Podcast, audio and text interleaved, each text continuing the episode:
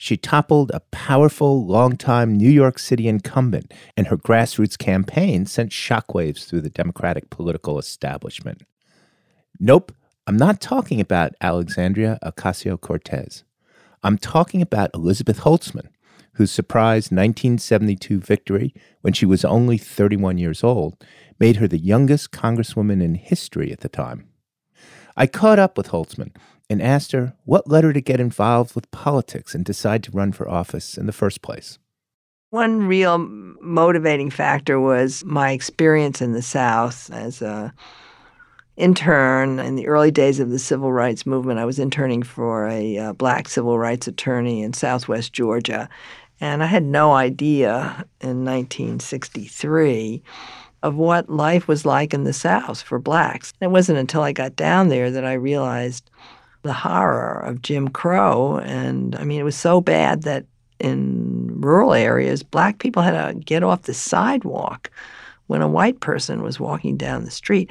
I mean, the indignities and the misuse of the criminal justice system to stifle protest against these horrific discriminatory conditions under which people lived was horrifying to me. But I saw what determined efforts could do to bring down a system like Jim Crow. And that gave me an optimism about the ability to make changes in our society for the welfare of people, and for the benefit of people. And my second experience was being asked by a fellow student at Harvard Law School to come down and work in the Lindsay administration. And I had no experience with government. This is Mayor John Lindsay, Mayor of New York. Correct. And when I got there, I got a close up look at elected officials.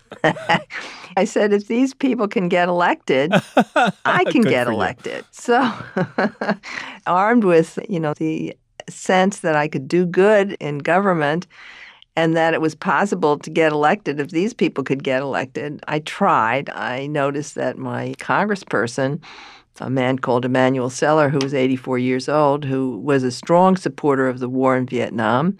I was a major opponent of the war and he wasn't around in the district. Well, you pulled it out against one of the true institutions of the Democratic Party and Congress at the time. How long had Manny Celler been in Congress?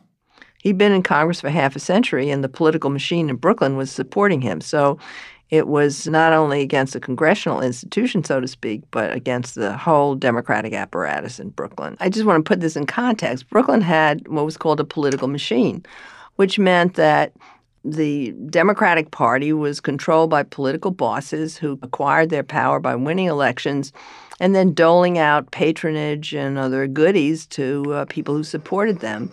And it turned out to be a very corrupt system. And it's a system that I ran against. I defeated the Brooklyn machine mm-hmm. in every single election that I won. They never gave up running against me, and I never gave up fighting them. They threw everything they could at me. At first, they didn't take me seriously, but of course, we had no money. We didn't even have a poll but we were able nonetheless to win. But you were the youngest woman elected to Congress at the time. And more importantly, you were a woman. What was it like to run as a woman? I was 31, just 31. And since we had no money for TV or newspaper ads or radio ads or anything, we did a lot of shoe leather. And I campaigned constantly uh, subway stops and bus stops and wherever more than one person was congregating. You stood out from the crowd. There were, there were no other women running for office. I think also the image was because I was running against not just against Celler and not just against the war, but against the machine politics of Brooklyn. People felt that a woman would be more attentive, more honest, more caring, harder working. So those stereotypes worked in my favor in that race. Surely there must have been some comments, direct or indirect, about your presence as a woman. Well, my opponent denigrated me. He said my race was like a toothpick trying to topple the Washington Monument. I, implicit in toothpick trying to topple the Washington Monument was the idea was, oh, what's this young woman? Just what business does she have uh, running for Congress? And of course, a toothpick is not the Washington Monument, so toothpick isn't going to win, and toothpick uh, doesn't deserve to win. Well, he was wrong. So tell me about some of the cultural folkways about Congress. How did things go when you showed up at the gym?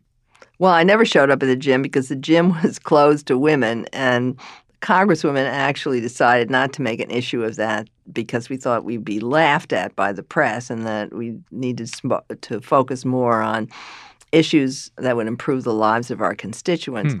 But I do remember when I first uh, went down to lobby to be on a House committee, one uh, Southern, I was going to say gentleman, but I don't think that's the right word, um, said to me, Well, Miss Holtzman, just because you're a Jew and a woman, don't worry about being in Congress. And I said to myself, now I'm in real trouble. one point, I think I kind of might have been in my last term in Congress when every once in a while the speaker would give a member the gavel. A speaker couldn't be on the floor all the time. And so I was presiding over the House, and someone addressed me as Mr. Speaker. I looked at the person and I said, No, that's not the correct form of address. I said, You have to call me Madam Speaker. And so that, I think, set a precedent in the House at that time. But let's put it this way there was a small number of women. Uh, women weren't and and the system didn't necessarily include women, although it wasn't really hostile. My colleagues were not hostile to me. I never felt that. I didn't know how Congress operated when I got there, but I felt that I was able to make an important contribution on behalf of my constituents and fight for many important values. One of the things I was able to do, I worked with a Republican Congresswoman, Margaret Heckler from mm-hmm. Massachusetts, mm-hmm, sure. and the two of us created the very first caucus in the history of the United States on women's issues. We brought all the Congresswomen together, all Democrats, all Republicans, and we created a Congresswomen's Caucus.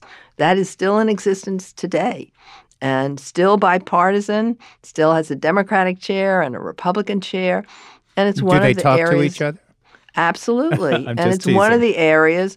No, I think it's really important that from the get go, we understood that there were a lot of things that could divide us, but on many, many issues of the quality of life for women and children and families, there were many things where there was a common ground. And we realized if we worked together, we had much more clout. And I was very proud of having uh, formed that with Congresswoman Heckler and very proud to see that it's still flourishing today and still bipartisan. Yes, that's, uh, that's really Im- impressive. Did it matter that you and Congresswoman Jordan were on the Judiciary Committee as they held the Nixon administration to account?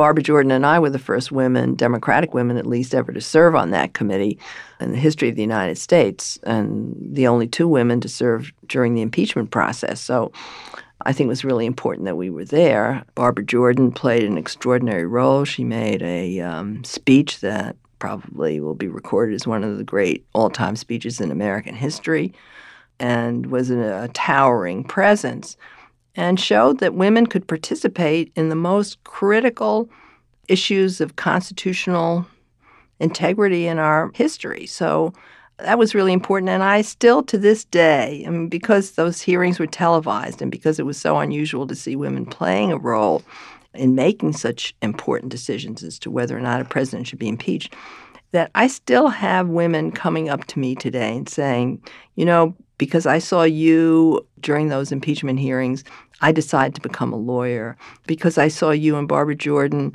I decided that I could do something different and more important with my life than I'd ever thought before.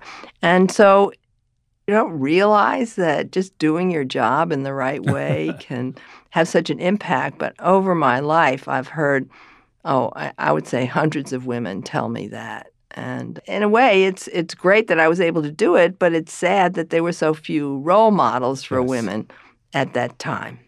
What stereotypes worked against you, Congresswoman Holtzman? Well, I would say that the stereotypes that worked against me, which became more prominent in other races I was involved in, had to do with the, the stereotype that a woman can't handle a tough job, that a woman isn't as smart as a man, that a woman should stay in the home, uh, that kind of thing. I mean, I felt running for a legislative position w- was easier because the public knows it, or the stereotype is that women can talk and that and they don't really understand what the job of a legislator is most of the public but being an executive giving orders being the boss they're very unaccustomed to seeing women in those roles so you had to co- overcome a lot of stereotypes and hurdles when i ran for district attorney after running for the u.s senate in brooklyn people came up to me and they said liz we love you we voted for you for congress for the senate but DA, that's not a job for a woman. You know, it's too much pressure, too hard, to this, to that.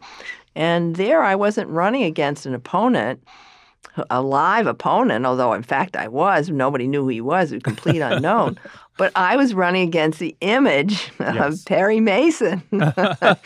and that was really hard. That was one of the toughest races I ever had. I just squeaked out a victory there because I had huge name recognition and huge favorabilities, but people said this wasn't the right job. So executive positions are tough for women to uh, win, that's for sure.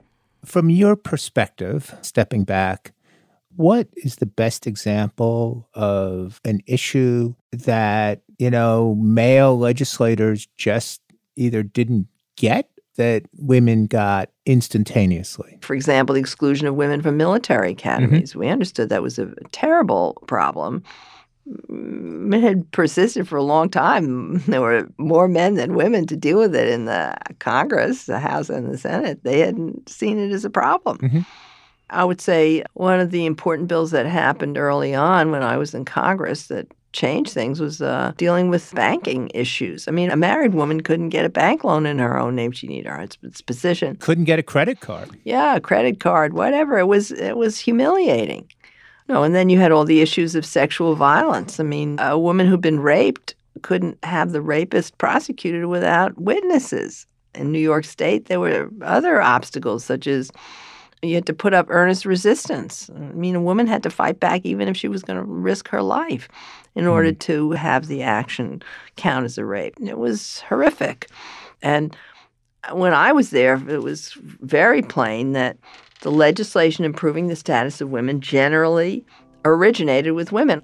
So, women in Congress, women in positions of power can make a huge difference for other women, but it's not just for women only. It's something that improves our whole society when you can eliminate these acts of discrimination and include everybody in a fair and just way. Elizabeth Holtzman represented New York's 16th congressional district from 1973 to 1981. She's the author of the book Who Said It Would Be Easy? One Woman's Life in the Political Arena.